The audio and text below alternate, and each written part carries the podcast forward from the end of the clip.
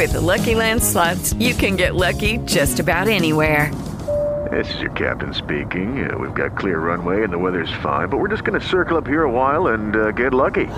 No, no, nothing like that. It's just these cash prizes add up quick. So I suggest you sit back, keep your tray table upright, and start getting lucky. Play for free at LuckyLandSlots.com. Are you feeling lucky? No purchase necessary. Void where prohibited by law. 18 plus terms and conditions apply. See website for details. Blog Talk Radio. Welcome, welcome, welcome to Say It Loud. I'm a woman and I'm proud. My guest today is Rosalind Metcalf. She will be promoting her new book and telling us a little bit about it Smoking Out the Shadows. Excellent book, true story, and we're going to get more into that. We'll be right back in a couple minutes. Thank you.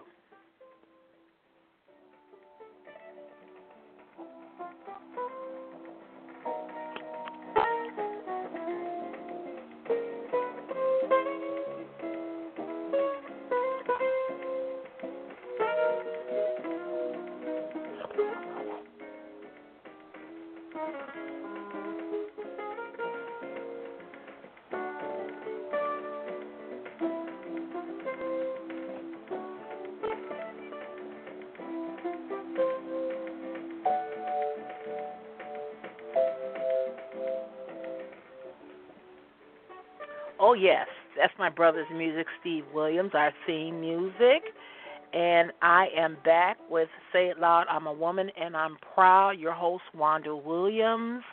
I am here with the lovely Rosalind Metcalf, author. Hi, Rosalind. Hi, Wanda. How are you? Good, good. How are you doing? I'm doing good. Thanks for having me. Oh, you are so welcome. You're always such a happy person. Every time you're always smiling and laughing. Um, but you you are a accomplished author, so I have to give you kudos for that. I have to do a little clap. Thank you. You know, I admire authors because I don't have the patience. I would never have the patience to to write all that. And um your book has been pretty hot uh lately. You're having an event also, so tell us a little bit about that. So on um, August the 27th, Sunday at 4 p.m., I'll be having a book launch ceremony from, um, I mean, it's going to be downtown Milwaukee at the historical Pabst Brewery. And I'm just so mm-hmm. excited about it. It's, it's not the typical book signing. Um, we'll have a program, guest speakers. We'll also have people uh, from the community that would kind of fall under the category of being high risk so that they can really just see my testimony, my ministry, not so much as a, uh, going into the actual book itself, but just knowing all the different trials and tribulations that I've been brought through, and that you know God still allowed doors to be open for me. So just you know, give them hope and just kind of speak life into their life and I'm just so excited. I know, I know it's going to be just awesome. I'm going to start with your journey. This has been a journey for you, and I'm going to start mm-hmm. at the age of 15 with you.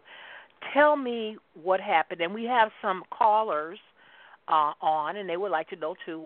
How did this this horrible or- ordeal start for you at the age of 15? Just give us a little bit of that.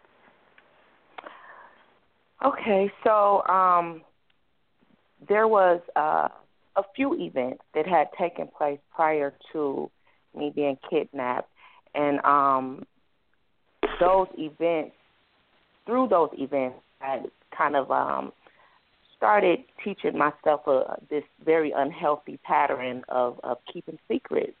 And um, so, you know, I just held things in and I didn't say anything, in which I do believe that if I had said things prior to being kidnapped, that wouldn't have never taken place. Um, but you know, nevertheless, I was afraid and ashamed, and and and I held the the events on the inside. And one day, I got off the school bus and I was walking home, and um, the predator follows me. He jumps out of his vehicle and um, basically kind of forces me into his car, so to speak. And um, from that moment forward, um, I just couldn't get away from him. You know, it was a, a extremely abusive relationship, mentally, physically, sexually. Uh, it was a lot of fear and, you know, like I said before, shame and just feeling like I did something to cause it. Um, and, you know, so I, I continued with this on this silent path of, of not talking about things and um, you know, so that's that's what happened. So when this person put you in in the car, how uh, how long were you missing, and just a little bit of what happened to you? Um, you know, did he say my name is such and such? And this is not to be funny, but this is my mm-hmm. name. Um, I'm taking where where are you? Ta- uh, we were like, where are you taking me? And this, what city did this happen in? Well, this happened in Milwaukee, Wisconsin, and I knew who I knew his name. Um, prior to that day, I actually uh, attempted to fill out an application um, at his business um, to work mm-hmm. the register. He had a um, cell phone store, and um, that day he actually raped me. Well, that night he raped me, and um, he dropped me off the next day. And I was so happy that I was being um, released. You know, I allowed him to drop me off at home. You know, not thinking like, you know, he may come back and do something else to me.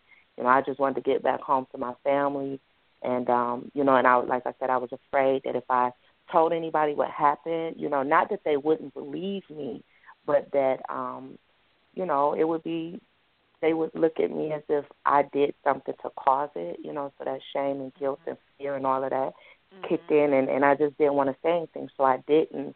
And a week later is when he kidnapped me. And um you know that moment was it was it was horrifying because um I've never been uh, physically disciplined. Um, you know, like I tell people all the time, um, for the most part, I come from a pretty well put together family. Everybody has their issues, but um, you know, overall, you know, it, it was pretty good. My father was in the military. My mom's a school teacher. Um, I got doctors and professors and all type of people in my family. So that was literally going from one extreme to the next. To to be in a household where nobody's screaming and cursing, to a person, um, you know, just yelling and and calling you names and you know swinging at you, you know, all of these different things. Um, you know, I truly verbally, I really can't even explain what that was like. You know, um, mm-hmm. Mm-hmm. there's no words to really describe it. Uh, I thank God for the um, for Him to allow me to to put it on paper. Uh, it was mm-hmm. much mm-hmm. easier. yeah, um, of course, of course. Yeah. Uh, so there was physical and verbal abuse. And is that something Mm-hmm. you were used to? You you were used to, or you weren't? You this was something new to you. Correct. Mhm. Okay. And um, did he tie you up? Um, uh, you couldn't leave, or um, uh, he locked the door? Because uh, to be honest with you, I've heard women that are married have been in situations where uh, their husbands will leave them at home and they're abusive and they control them and take the car and lock the door from the outside where they can't get out, make sure the windows mm-hmm. are nailed shut, and keep the women inside. And these are their wives you were 15 years right. old, so what was going through your head that, wow? I mean, did he lock the door?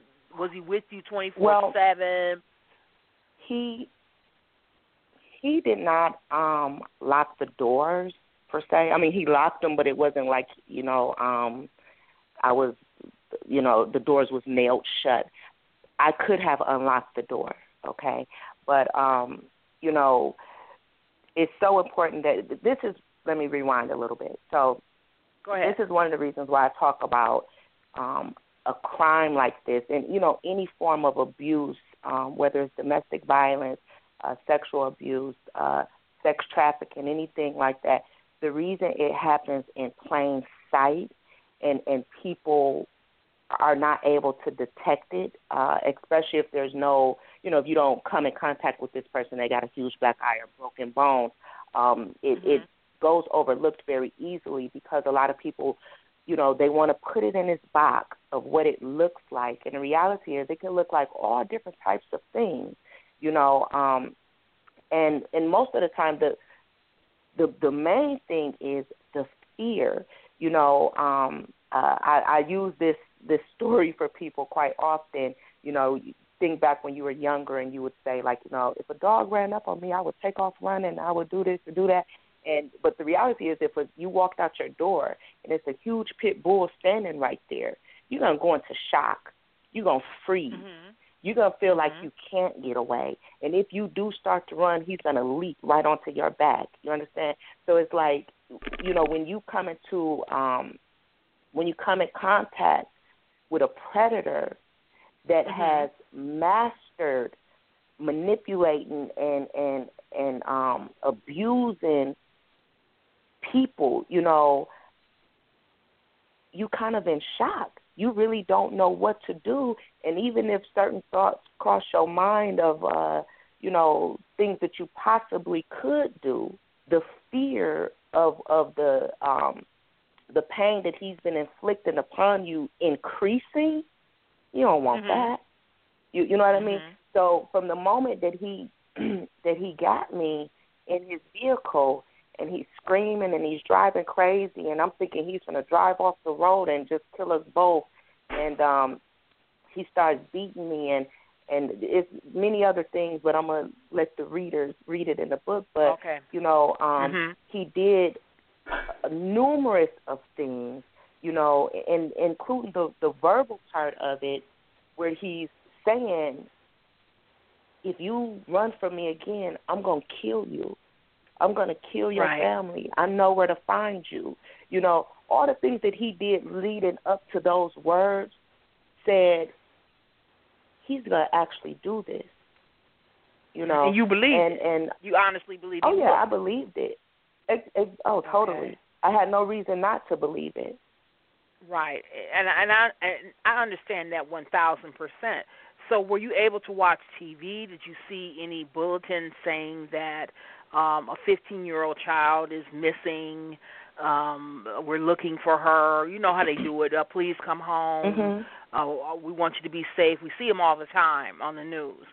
Did you were right. you looking for that type of coverage, or did you ever see that type of coverage? well, so what we have to keep in mind now. I was 15 and I'm 36 now.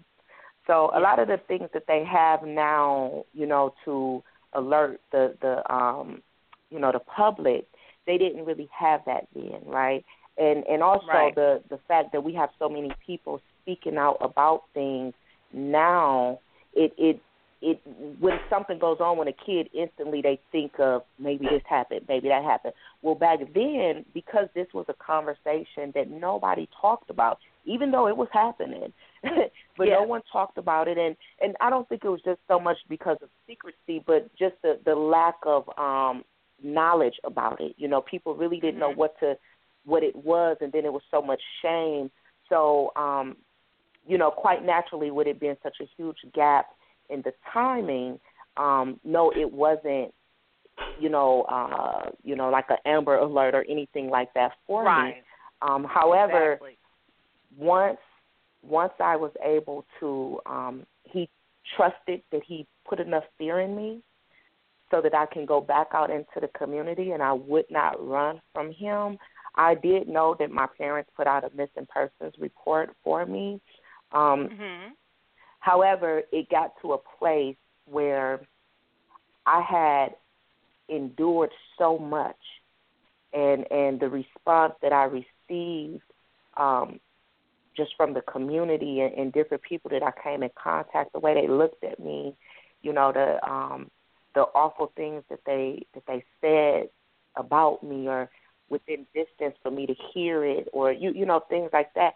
I it it made me it made me view them almost the way I viewed him you know. Right. And because you were you were point, victimized again when you came back home. Exactly. Now I want to know that transition because you did get away. We, we don't want to give it all away, but you did get away and you Right. came back home hmm and um um uh, you saw your family and I'm just going to ask this when they saw you being gone for 2 weeks um, did they call the police? Did they um, they were like happy to see you? Where baby, my baby is back. What? Where have you been? I mean, who have you been with? Well, How did you eat? How did you? Where did you sleep? And and just being, you know, grilled. You know, where Mhm. well, we we we were so worried. Did you get all those emotions, or was it like, oh, welcome home? Oh, well, I guess you finally made it back in, huh? Uh, you about uh, two weeks too late. Yeah, you missed your It curfew. was it was I mean, all of that. It was all of that. okay. Yeah, it was. You know, you supposed to be back here though, um, two weeks ago at nine o'clock. What happened? You know. So Right. Um, Yep. It well see, okay. Prior to me being kidnapped, like I explained, there was a series of different events that, you know, caused me to withdraw, to um isolate, um, you know, I, I kind of certain things had happened and, and it it kind of messed up my memory, so to speak. Um, so I wasn't retaining as much information in school, so I was kind of falling off in school, and um, mhm.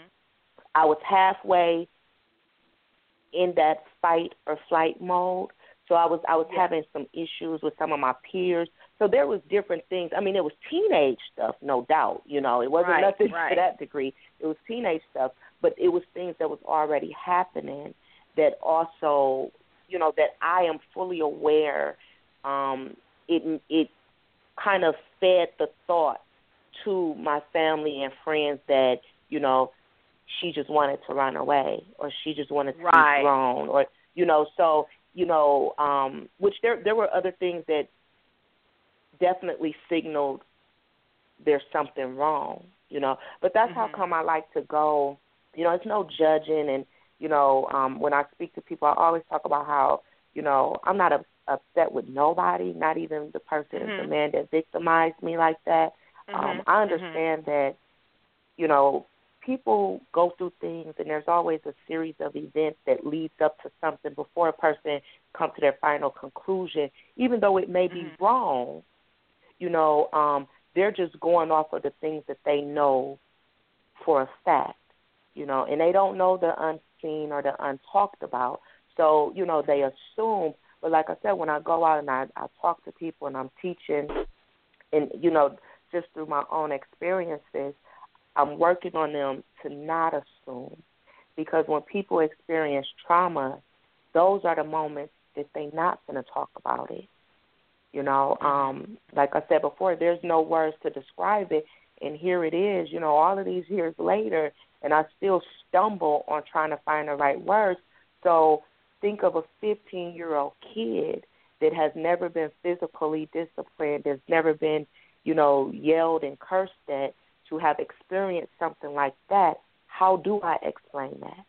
That's something that the average adult couldn't endure endure. You understand? So it's like i couldn't you know i couldn't but that's not even it, this is more so this is more so about the people right now who is silently suffering me sharing Right, my story right. me going out talking to people and stuff it isn't about it's not about me at all you know i thank god that he allowed me to go through these things in such a way that i was able to come out on the other side and be a voice for the people who's lost their voice or who who wasn't able to survive.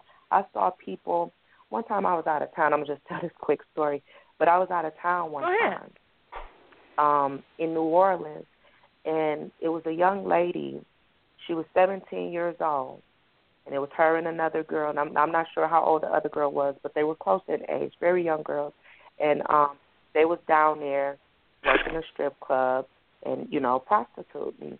Um, Mhm. Well, I don't know if they was prostituting. They could have been being trafficked, but you know they were Okay. doing all of these things.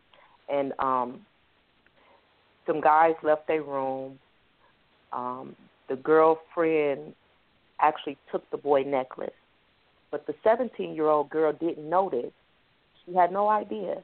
So she's standing outside, and it's like a big old celebration out there. I wonder if there was a um, bayous going on or something like that.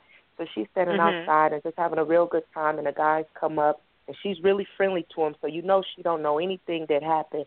And um, he's like, I left something in your room. I need to get it. And she's like, Sure, come on up here with me. I'll take you to get it. You know, just like a little kid bouncing around, having a good time.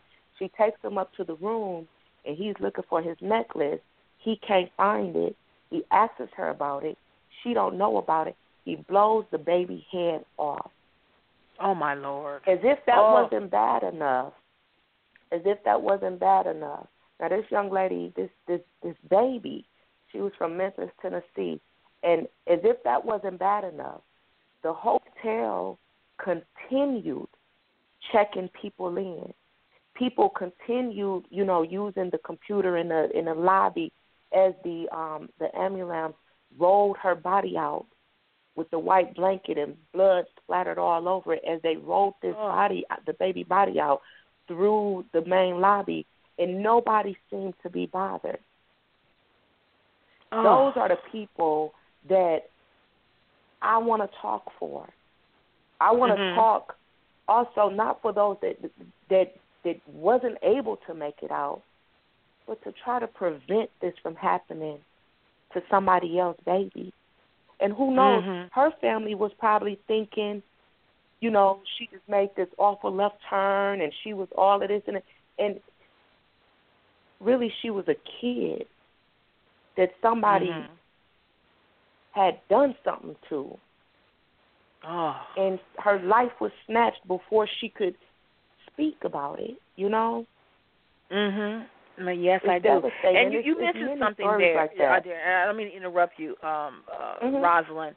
Um, what is the difference between human trafficking and prostitution? Because you said I don't know if she was a pro- prostitution or if she was in human trafficking.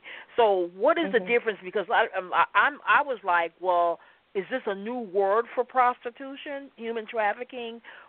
What what are the differences between human trafficking, which I know it deals with Mhm. children or people, and prostitution? So, well, let's say this any age, any race, any size can be trafficked. Being trafficked means that you are being um, forced through fraud, coercion, or manipulation. Somebody is making you do this, and it's not something that you're choosing to do. Um, prostituting would be you're making a conscious decision for yourself for whatever reason. You know, I mean, I know people that did it to go to school.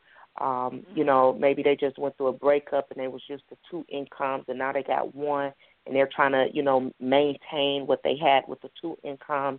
Um, you know, for all different reasons, people do it. Um and and that's the choice that they're making. So they're choosing to prostitute and there's nobody that's forcing them to do it. And if they choose to stop, they can stop. And with with being trafficked, you don't have any choice. Someone is making this choice for you. And and those are the, the differences. And, and like I said, I I want to be clear. This is the same for children, adults, the um um you know gays, lesbians, trans transgender, um everybody, different races. This this happens to any and everyone um you know that uh, let me rephrase that. This can happen to anyone. Um, so yeah. So uh, a couple of weeks ago, uh, a woman was walking down the street, and men uh, uh, stopped in a van and just pulled her in and took her away, and they uh, they raped her. But thank God they let her go. I mean, I just wish the whole incident never happened. And again, so any woman, any person can be just walking down the street and pulled in and do they take them to different cities where they don't know where they're at or did, were you were, was this gentleman I don't want to call him a gentleman I'm just going to say man this man walking with you down the street where your family or friends could see you was he acting like he was your boyfriend or husband um was he acting like you guys were having in a relationship so um um nothing nobody would say anything. Nobody would suspect that he was had you under his control and he had kidnapped you. What was the scenario? Mm-hmm. Um, well, I think that's a really good question. Um, and just going back to what I was saying um, initially, this is why it is a crime that happens regularly in plain Mhm. sight because there it can happen any kind of way.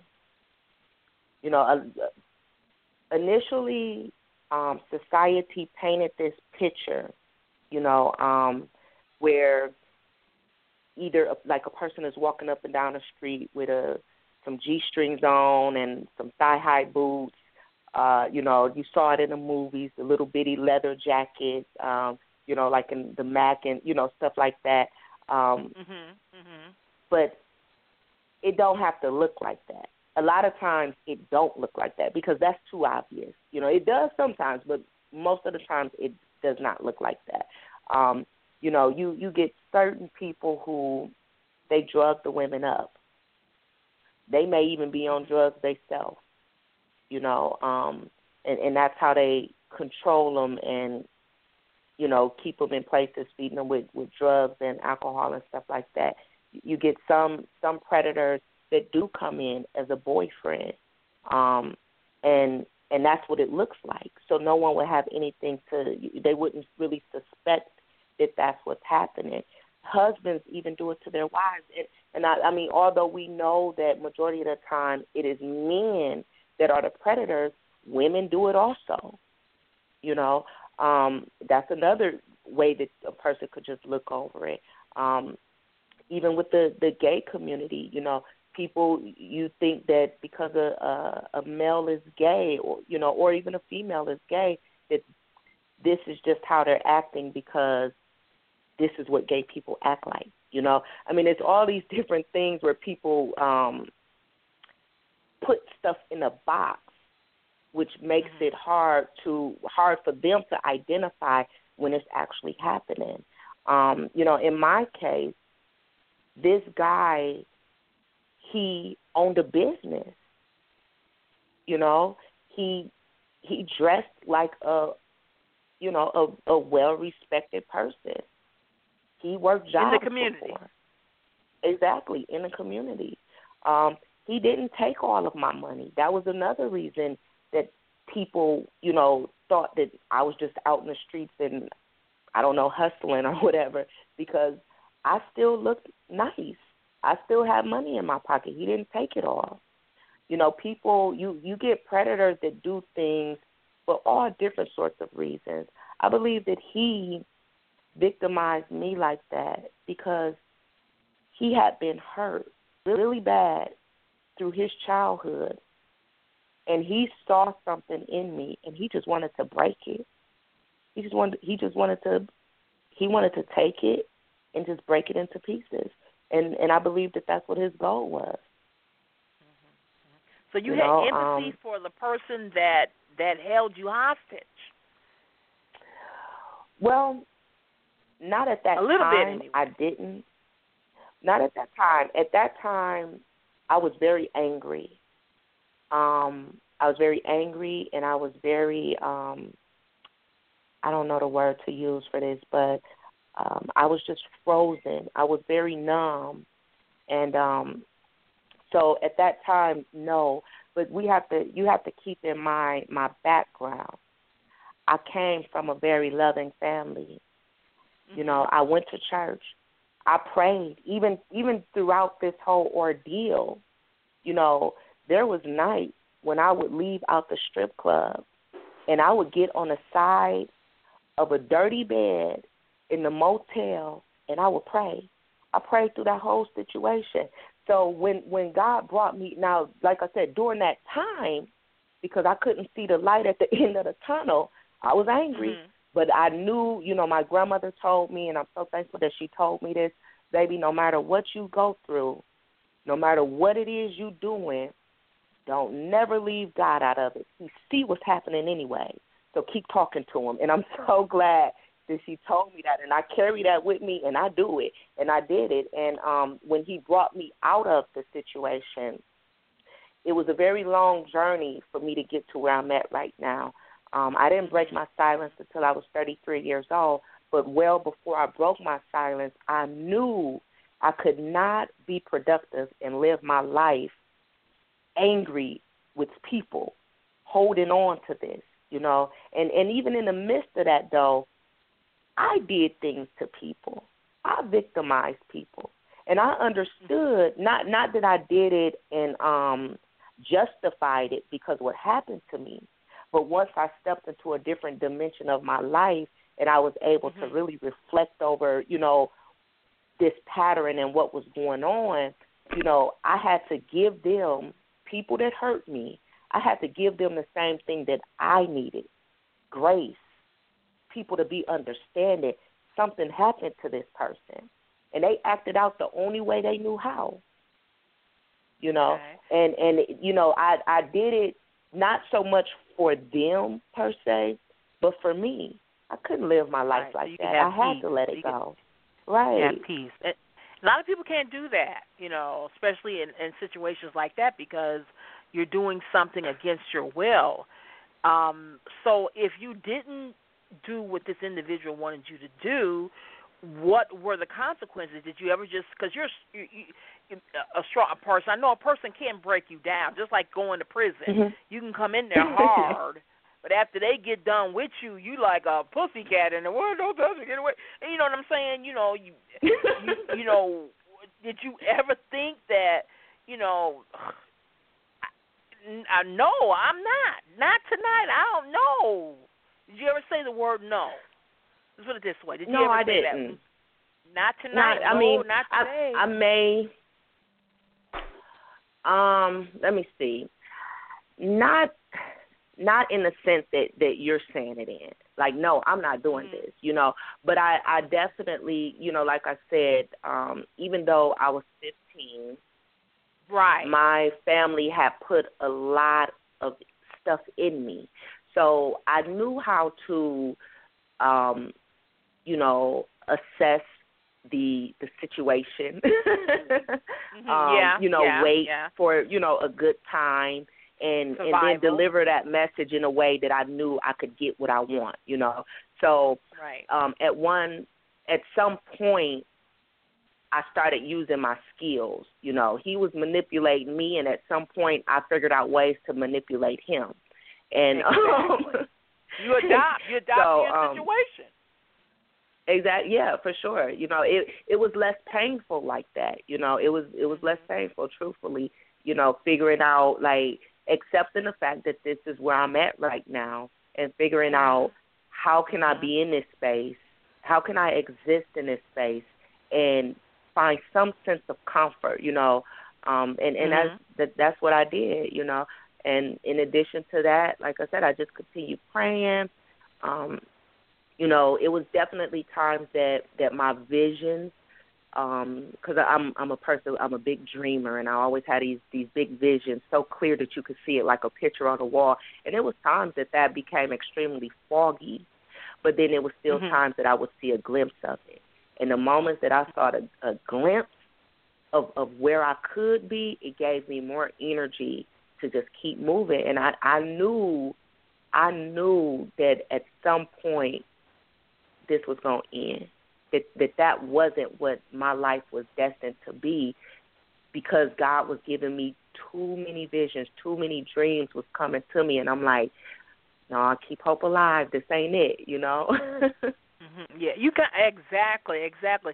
So when all this was going on, um, you were seeing your family in between these times, and um, he never feared that you just wasn't gonna come back. He he gave you he gave you uh, that's what uh, jailers do. They give you more and more freedom as they Mhm. keep you. Well, I know she'll come back, so I ain't worried. So he did this, correct? You were able to see your family, and um, that had to be awkward. Um, they weren't asking, "Where are you? Where is?" My mother would have been all up and down my back. Look, where are you living? Take Well- me there. I want to see. And you know, um, uh, how was your family reacting when they would see you sometimes and not see? you? And you were a, teenager here. You're a teenager. Mhm. You're young. You're Yep. you're not 18. You know, where do Mhm. you go at night? Where do you live? Did anybody ask any questions?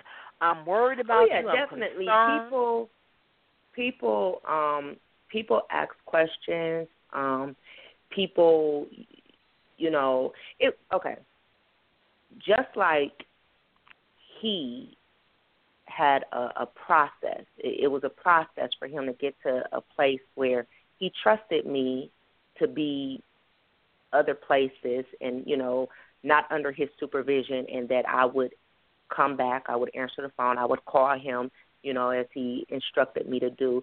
But it took time for him to get to that place. He, he didn't just get there overnight. And, right, and the same right. thing with with my family. You know, um, to get to the place where um, it's like I'm just one minute I'm here, the next minute I'm gone.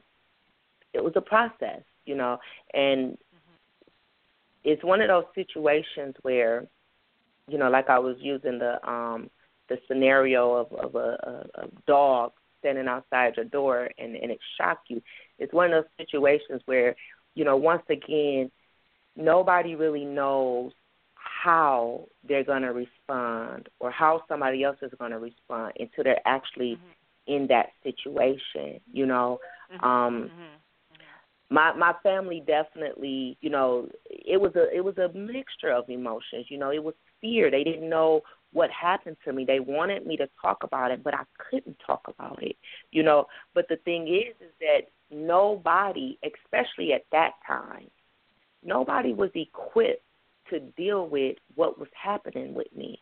They didn't know the right words to say. They didn't know what to do. They didn't you know that's once again that's why i'm so thankful that God gave me the the strength and and the courage to put my fears aside and step out here and speak because there is some people and I'm not saying that you had to go through this to touch them. I'm not saying that by no means, but there is some people that they to re- they will require a person that has been in their shoes to help them come up out that situation. I reached a place where they couldn't help me. They just couldn't. Too much had happened say- to me. it, Rosalind, they couldn't say, Rosalind, look, you're not leaving here. If I got to chain Nope. you to the bed, you're not leaving here. Every I. I'm afraid for you that you may not come back. Mhm. And it it was Never. sad. It was sad. Yep. That was Everything. Okay. that that a person could say, they said it. You know. Um, you know, but like I said, it was it was a mixture of things. You know, one minute people was concerned and then another minute they was angry with me.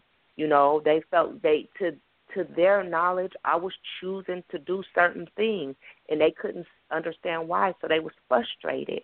And and in those moments they would say things that was hurtful to me, but they didn't know it, you know, but they they were, you know, and um and you know that just kept adding more stones, more bricks to to this wall being built up.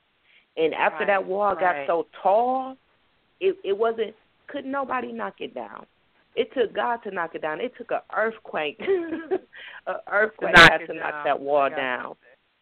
You Mhm. know, you know it, it, what it sounds like to me. The first thing that I would think of when you you were coming and going, and um, uh, you had uh, you looked good or wha- whatever, or I I would think it sounds like drug behavior of just disappearing and then reappearing again and disappearing and reappearing again.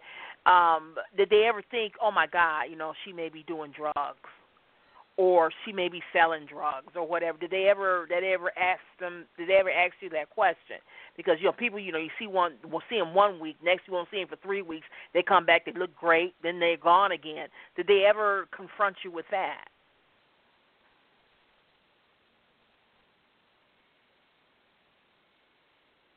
Hello?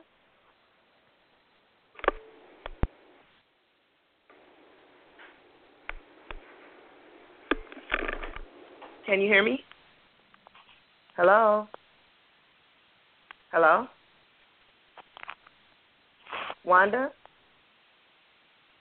Hello? Hello? Hello? Hello? Hello? Hello? Yes. Can you hear me? Yeah. Hello? Wanda?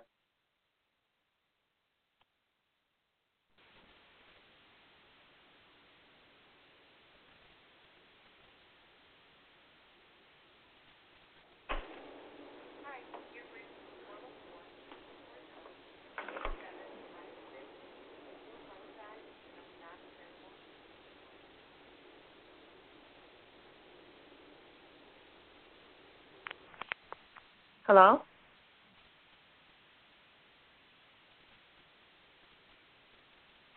Hello? Hello?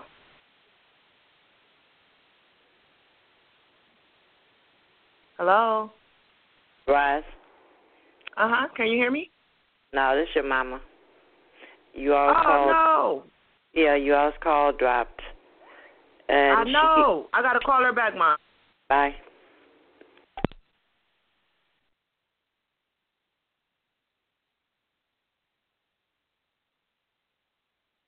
Hello.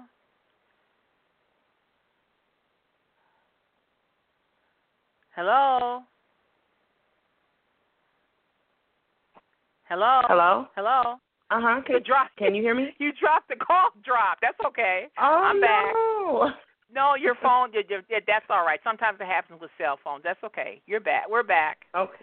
Sorry about that. You're that. No, that's okay. It happens with cell phones. It's okay. It's cool. Uh, everybody's back. Everybody, we're all back here. Yay! Sometimes cell phones do that. I'm on a I'm on a land I'm on a landline, so it won't drop. But that's okay. Now Okay. the question was. It was pretty deep. What, the, what was the question, um, Rosa, uh, Rosalind? Um, the Yeah, the next time I go on a podcast, I will make sure that I'm on a landline. That's all right. Okay. It happens. So, we, got, um, we got plenty. Of, you got plenty of time. You, you, you got plenty of time. Okay. Time is still going, so it's cool. Um. awesome. Okay. So my, I, I'm still with your parents. I think I was still with your parents and how they reacted and everything. Mm-hmm. Um.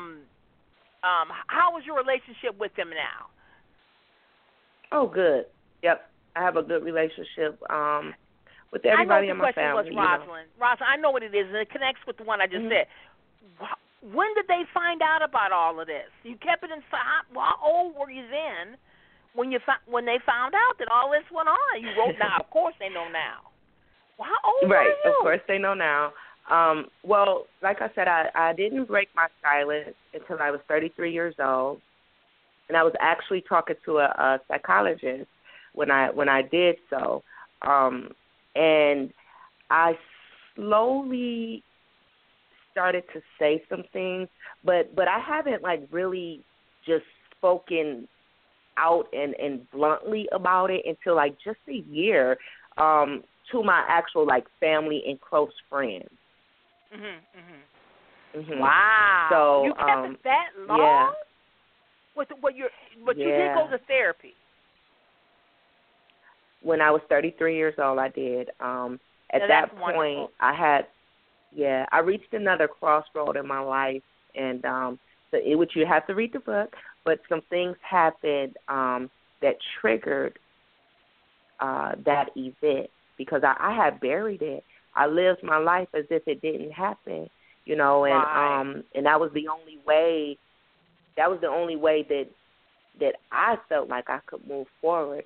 And and my body's way of coping with it was to just put up like this I don't know, to to block it out, you know. Um Mhm. and Anybody would. something happened. Right, exactly.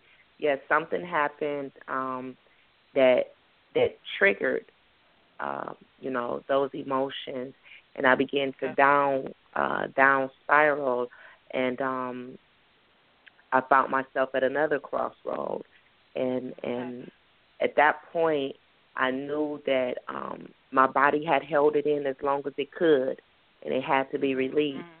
and um Mhm. you know so i uh god blessed me to get with a, a psychologist that was um a very wise woman and a very spiritual woman so she Mhm. stepped outside of the textbook and uh she came to me eh, you know almost as if she may have had personal experience you know Mhm, maybe she mhm. needed to do it for one of her kids or something but you know she definitely stepped outside that textbook and um and I found comfort and and also I knew that it was time and it was necessary and I I just began talking and um you know in in talking about it and working through it you know it allowed me to step into a place where I can hear what God wanted me to do with it, you know. Mm-hmm. Um mm-hmm. and I could just hear him telling me like, you know, I'll allow these things to happen so that you can go out and you can help people with it. You got to Mm-hmm. deal with this so that you can use it. And um you know, that inspired me to to start with the book. Initially the book the book actually started with me writing down things because like I said my Okay. um my body because it was I was holding so much stuff in and and the body is really built to release things. So as a Mhm. coping mechanism, um these blockages came up so I, I couldn't really remember certain things and I used to think I had a bad memory, you know. but um Mhm. but really, you know, it was it was just my body's way of dealing with the trauma.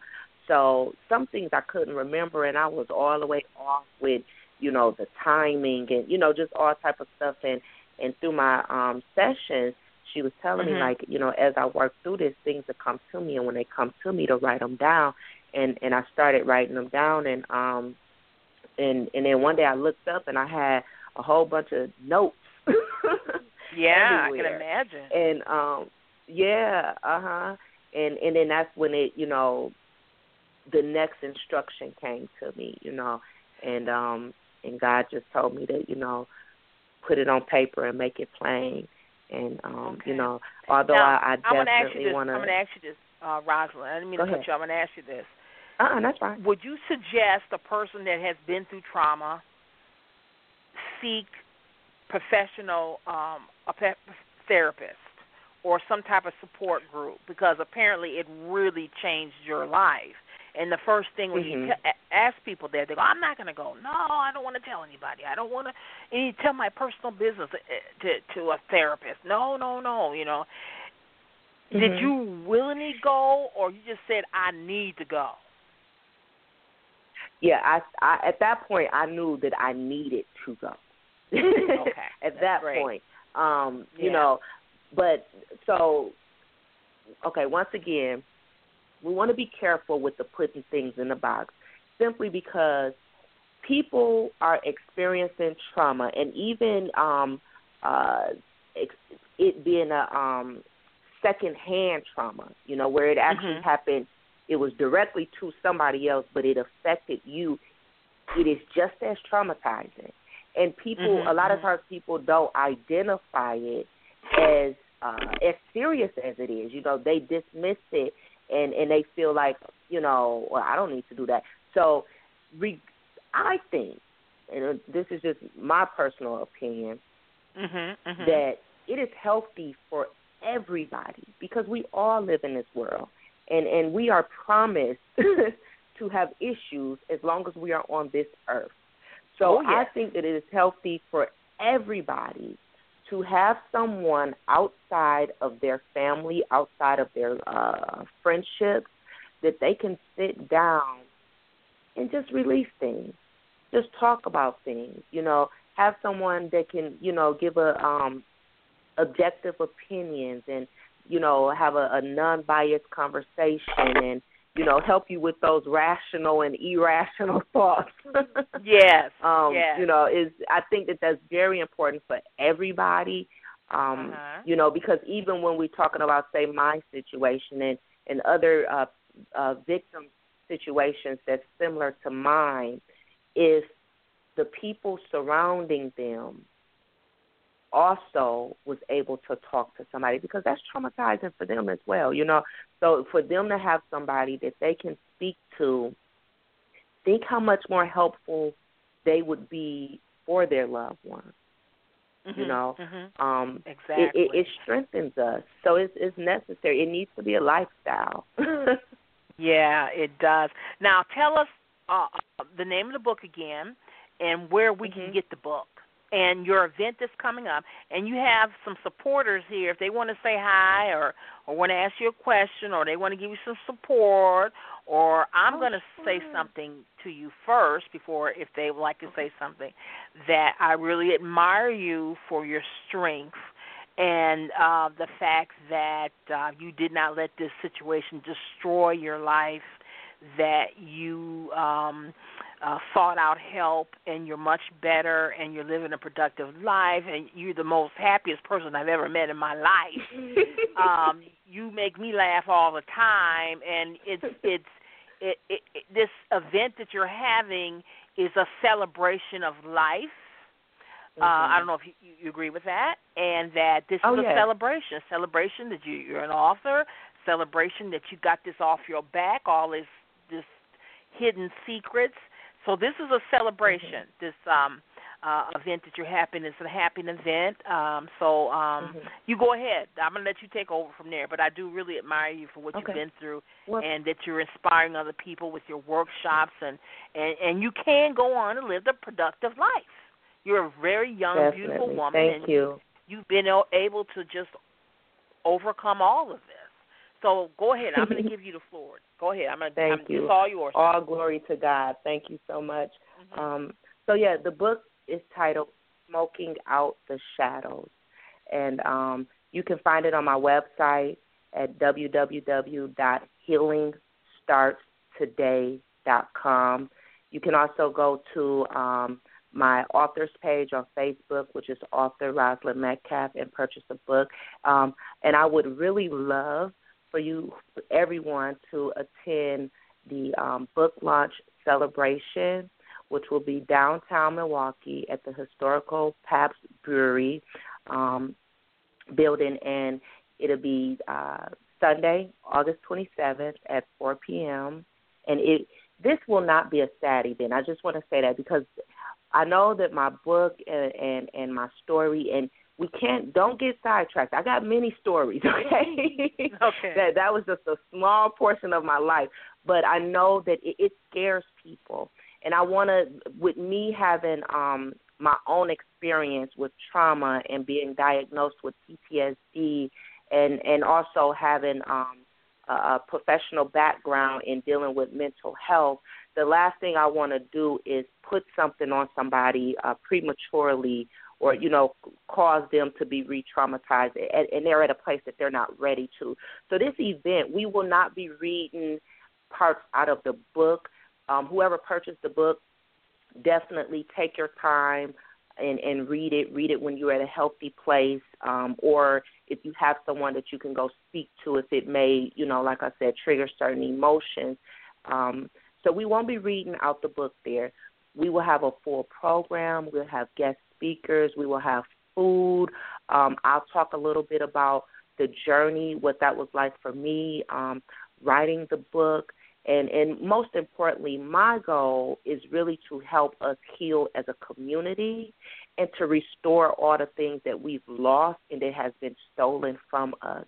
So, you know, like I said, please just come out and and celebrate with us because it is is truly a, a celebration of life, history lap for millions of people, and and we will have um, people there, and they they won't be put on a spot, but there will be people there that um, is uh, at risk, youth and and certain families uh, will be present so that they can see how supportive um, our community is and and that they can see that there's many different resources out there. And ultimately they can see that you know I'm I'm not more special than them and if I was able to make it through my circumstances that they can make it through theirs too and they can definitely live out their dreams and their goals so um I'm just really excited and I can't thank you enough for this platform and and just your your kindness and your love it's, Oh, it's been um yeah, it's been amazing. And and you know, um I tell people this a lot and then we'll hopefully can get a couple of questions in. But um throughout all of this, like, you know, I could tell my story and it could just seem so horrific. But I could tell it and it could seem and it's so beautiful too. It it's just been so many wonderful people that's been placed in my life and um I'm just truly grateful. Really. Good. I'm, I'm so glad. And I, I want to mention this, and I, I do. Uh, I hope that uh, the people that have that are uh, have are hooked in will ask a couple questions, and I'm going to go over so we got time because we lost a little Okay. time. Um, it's it's happening more than we think it is. and a lot of mothers mm-hmm. I saw about a month ago were on the news from all different parts of the country were saying that their children are disappearing and nobody is um really looking for them or really consider them uh missing children they're they're considered to be uh runaways and that's mm-hmm kind of like what happened to you. You know, she just ran away for two weeks, or she she eventually she'll come back.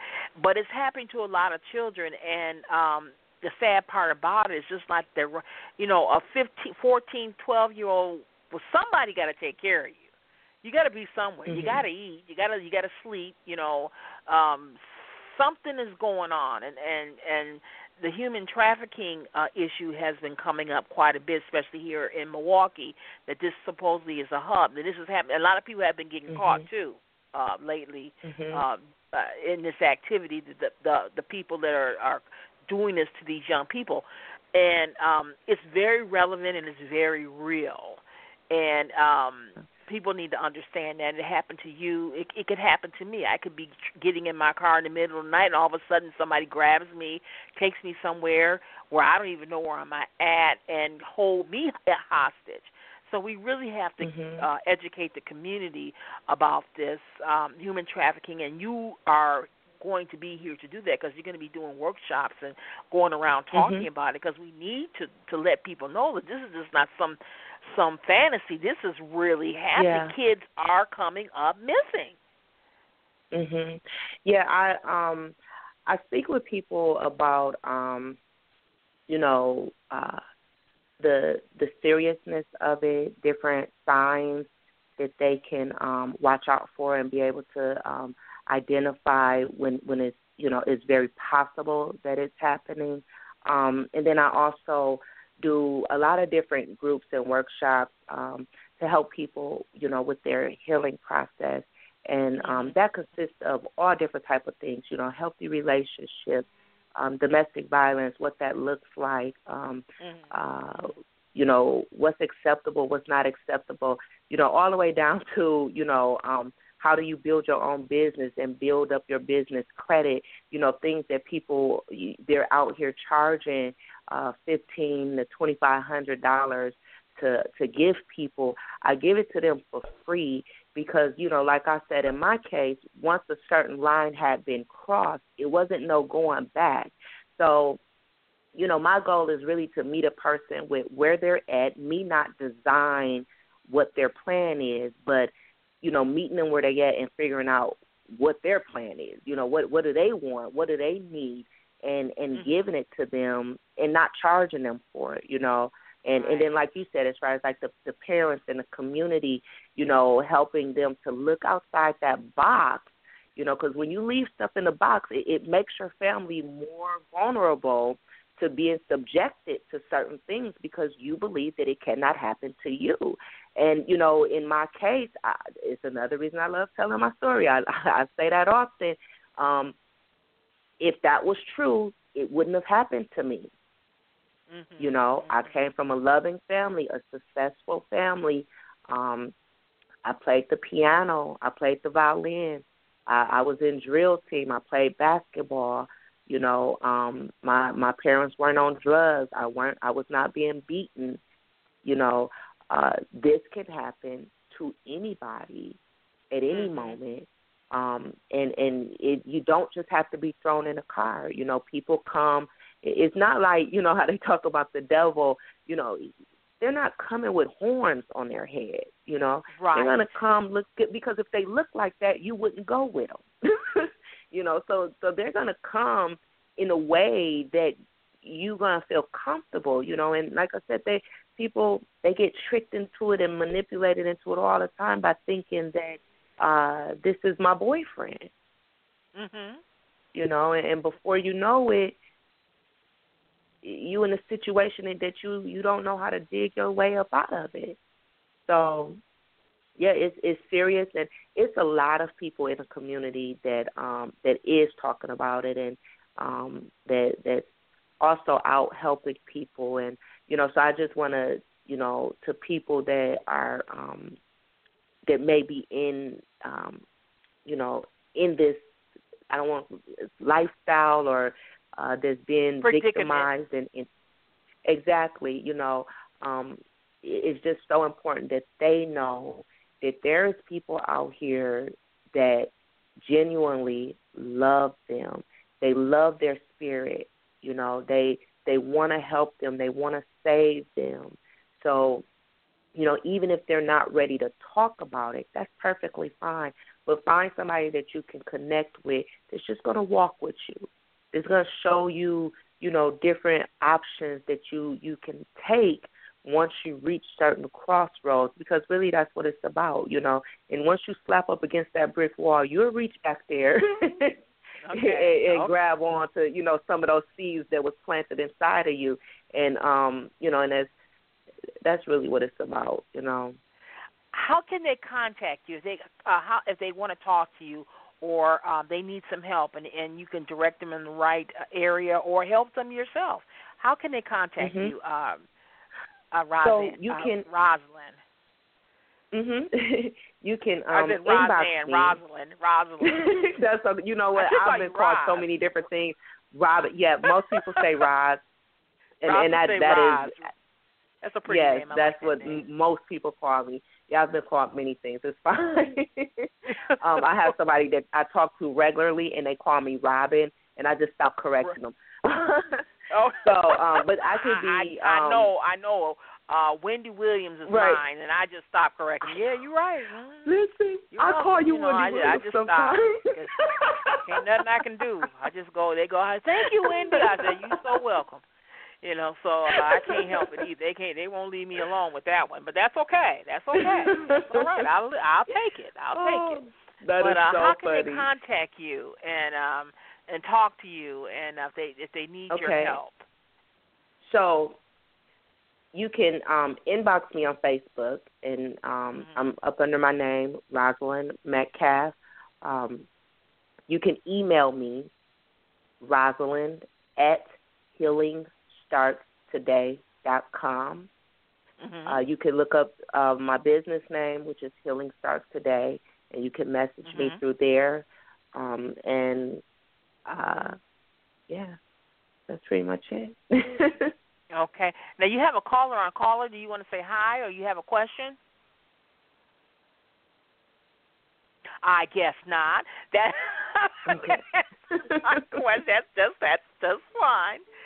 Oh, Rosalind, I want to thank you so much, and I want to thank you for giving me the pleasure to interview you and uh and working with you on some other things. So I'm really excited about uh you and your journey and um you've been a fantastic guest. You want to do any shout outs at all? Um, well, let's see. There's look. I have to be careful because I got so many awesome people in my life that's helping me out and stuff. um, That's true. definitely. You leave uh, somebody else, my, you're gonna get it. So just say I, I love know, everybody. I know, Thank I you. know.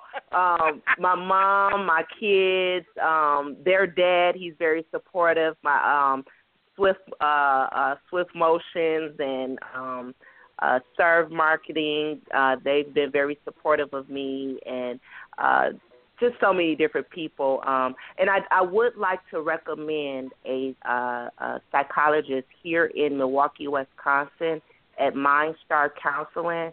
Dr. Starlet Patterson. Mhm. Awesome doctor. Um, uh, she does a phenomenal job. So if there's anybody out there that is seeking counseling, I also do groups there too. So um, you know that's another place that if you you wanted to contact me, you can definitely find me there. MindStar Counseling, Dr. Uh, Dr. Starlet Patterson, and uh, once again, she's a psychologist and uh, she works very well with with families and with the youth. Wonderful, wonderful. Well, Mhm. again, Rosalind Metcalf, author, mother, wonderful human being, giver. I can go. I can be here all night long. I can do another hour. All the, all the adjectives I could use to describe you. I want to thank you uh, for giving me a chance to interview you. You did an awesome job, just like I told you you would. And I want to thank the audience and Yes, this is Say you. It Loud. I'm a woman and I'm proud with your host Wanda Williams, and we'll see you next time. Much love. Bye-bye. Bye.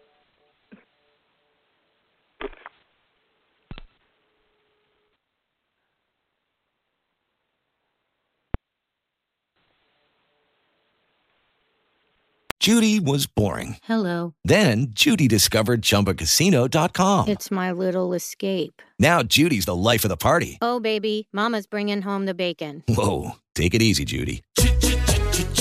The Chumba life is for everybody. So go to ChumbaCasino.com and play over 100 casino style games. Join today and play for free for your chance to redeem some serious prizes.